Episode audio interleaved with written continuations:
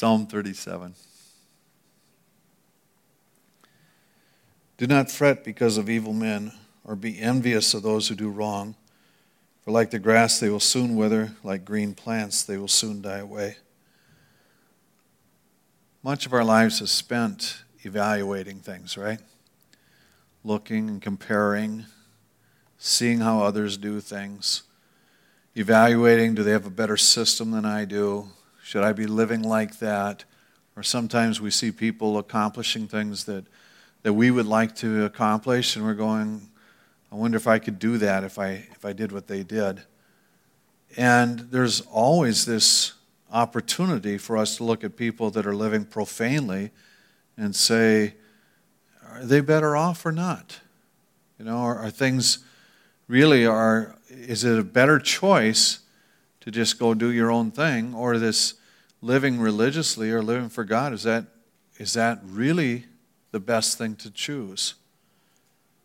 And the psalmist is just going, he says, the successes of the wicked are temporary.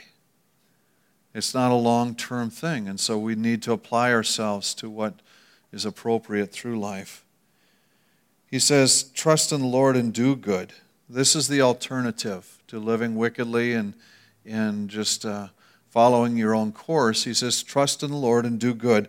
Dwell in the land and enjoy safe pasture. In other words, choose the, the righteous life. Choose to trust God that what He says is accurate.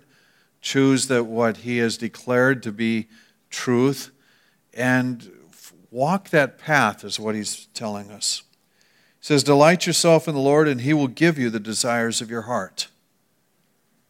So as you invest in Him, there is going to be a satisfaction that comes in life.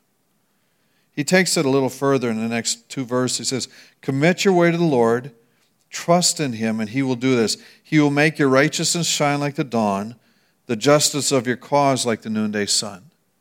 He says, You do what God asks of you, and he says there's going to be a good return out of this. Be still before the Lord and wait patiently for him. Do not fret when men succeed in their ways, when they carry out their wicked schemes. Isn't it true that when we look around us in different avenues of life, we can look and say, I feel like I'm getting burned by politicians, or I feel like I'm getting burned by financial people, I feel like I'm getting burned by city laws or state laws, and I just, you know, and it's easy to get uptight over this and feel like, you know, they're working against me. And yet, what what this psalmist is declaring is that we don't have to be consumed by such fears and such fretting, so to speak. That anxiety that's, you know, people are working against my life. That's not where it's at. He says, they'll carry out their wicked schemes, but he says, refrain from anger and turn from wrath. Do not fret, it only, it only leads to evil. In other words, you can get all uptight and you can try to push things over and force the change, but he says, don't be caught up in this kind of anxiety. Evil men will be cut off. Those who hope in the Lord will inherit the land. He says that's the bottom line. The, the long term picture is that the righteous flourish. A little while and the wicked will be no more, though you look for them, they will not be found, but the meek will inherit the land and enjoy great peace. The idea of meekness is power under control. And so he's saying, you discipline your life, you set your course, you put your energies in the right area. He says there is an inheritance for you. I was thinking today, you know, when I was looking at this, how in some ways we can look at different evil men and say they had a powerful influence on the world.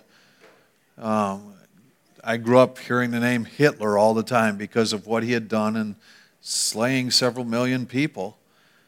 And yet the truth is, Hitler's gone. No family to follow him. What he tried to establish is gone. All that was a mark of his life of developing the superior race, gone. And, and you can point to different world leaders or people that were dictators trying to do similar things, and you realize their systems failed. They emptied out, they didn't go on. And so it was temporal, it, it didn't have that long term impact. Of a strange note, a gal like Corrie ten Boom, who was one of the victims in that particular war, uh, her books are still being read by believers, and her name is being honored even yet. Says the wicked plot against the righteous and gnash their teeth at them, but the Lord laughs at the wicked, for he knows their day is coming. In other words, God sees the plotting going on, he sees the machinations, he sees the maneuvering, and he just kind of goes, There's nothing, you know, he's not concerned. He's not uptight, he doesn't fret. He just says, It's not going anywhere. The wicked draw the sword and bend the bow to bring down the poor and needy, to slay those who are upright. But their swords will pierce their own hearts, and their bows will be broken. He says, whatever is going on is going to be turned back on them. Better the little that the righteous have than the wealth of the many wicked, for the power of the wicked will be broken, but the Lord upholds the righteous. He says, even if you don't have as much as the wicked, he says there is still a benefit to having the Lord working in your life.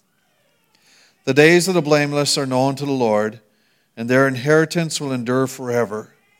In times of disaster, they will not wither. In the days of famine, they will enjoy plenty.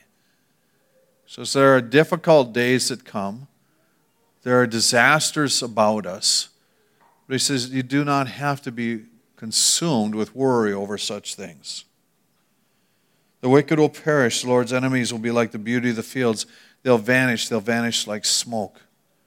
The wicked borrow and do not repay, but the righteous give generously. Those the Lord blesses will inherit the land. Those he curses will be cut off. So he says one of the marks of the righteous life is a generosity that's able to give out because of what they have. Um, when I when I look at this, you know, written 3,000 years ago. And I, I go through, well, some of the illustrations are vastly different than what we have. You know, a lifestyle that's different. And he's talking about bows and arrows and swords. But the issues are still the same. The issues of humanity and the wondering how things work, they're the same issues. The same wrestling that's been going on for centuries. And in some ways, it's comforting to me to hear it spoken to way back then. To know that, that uh, these issues that people have looked at and said, you know, God has his hand in all of it, and we do not have to be so uptight. If the Lord delights in a man's way, he makes his steps firm. Though he stumble, he will not fall, for the Lord upholds him with his hand. I was looking at that whole thing and and going, you know, there's been a number of times that I have not made particularly wise financial decisions in life. I would call that stumble points, where I thought I was making a good decision, but it really didn't pay off. Though he stumbles, he will not fall. Uh, there are things that we do health wise that, while in lack of health, that sometimes we just go, it's really dumb to live like that and to keep that kind of um, activity going on. And, you know, it's like I can control um, my diet, my exercise, and my rest. But those are the three main factors that I have some influence on. But I, I, I stumble in those things at times, you know, makes foolish choices.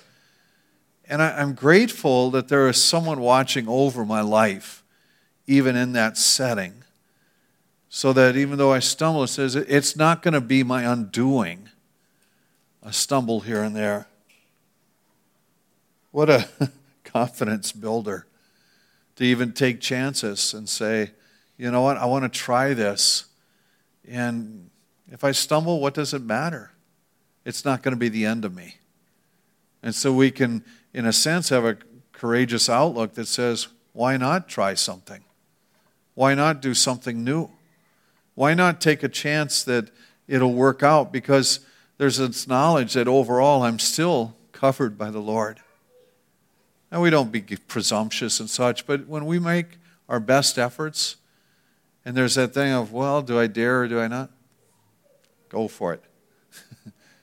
you know, let the Lord, let the Lord's, you know, the, the confidence that you have in Him carry you through that if it's a stumble, it's a stumble. You pick yourself up and realize, well, it wasn't the best, but it, it didn't destroy my life.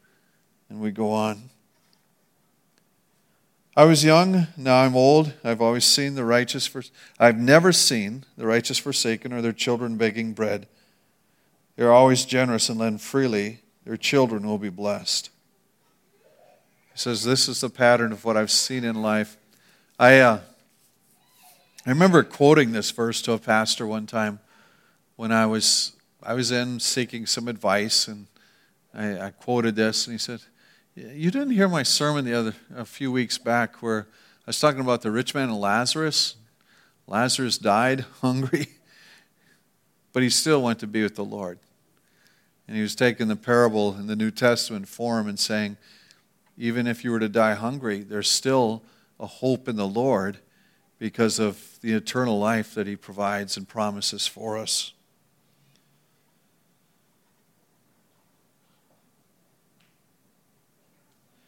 Turn from evil and do good, then you'll dwell in the land forever.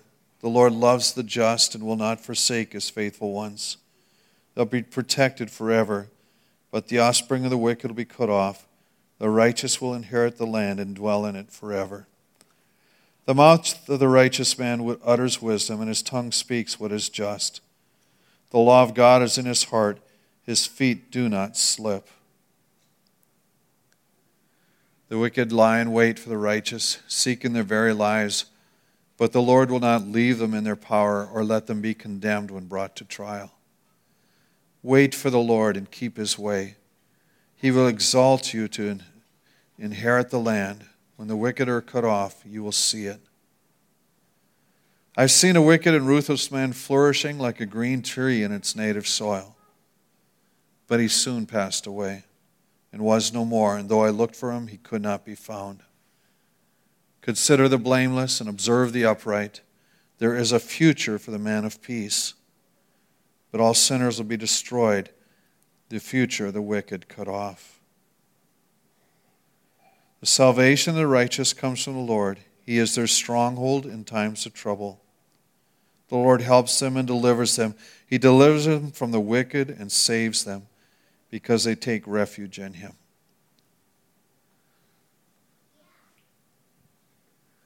I read this psalm and I look at it and I go, there is always anxiety in people over what's going to happen, how do things work out, what about this person who seems to be doing all the wrong things and still thriving. And yet the declaration is God oversees life. He oversees us. And He has His hand on us. And there is a promised inheritance to those who serve Him. And so we go back to the core things and this belief in eternal life and this belief of His hand upon us and guiding our steps. And there's something very satisfying in it to have that peace that says, I'm looked after. It's not just random, it's not just the powerful exerting themselves and overcoming others, but there is someone who oversees and takes care of my life. What a privilege that is. What an honor to be a part of that. Lord, I pray for each one here that you will be their source of strength and confidence. I pray that fretting, anxiety, and worry over how things are going to work would be driven away. I pray that there'll be a certainty in their hearts of the inheritance that is theirs in you. I pray that there be a confidence through life that says, I can trust God in all things. I can trust Him with my situations. And even if I stumble out of my own ignorance or foolishness, there is a hope for me because I serve a God who cares for me and watches over me. Thank you for this psalm that speaks life to us. Amen.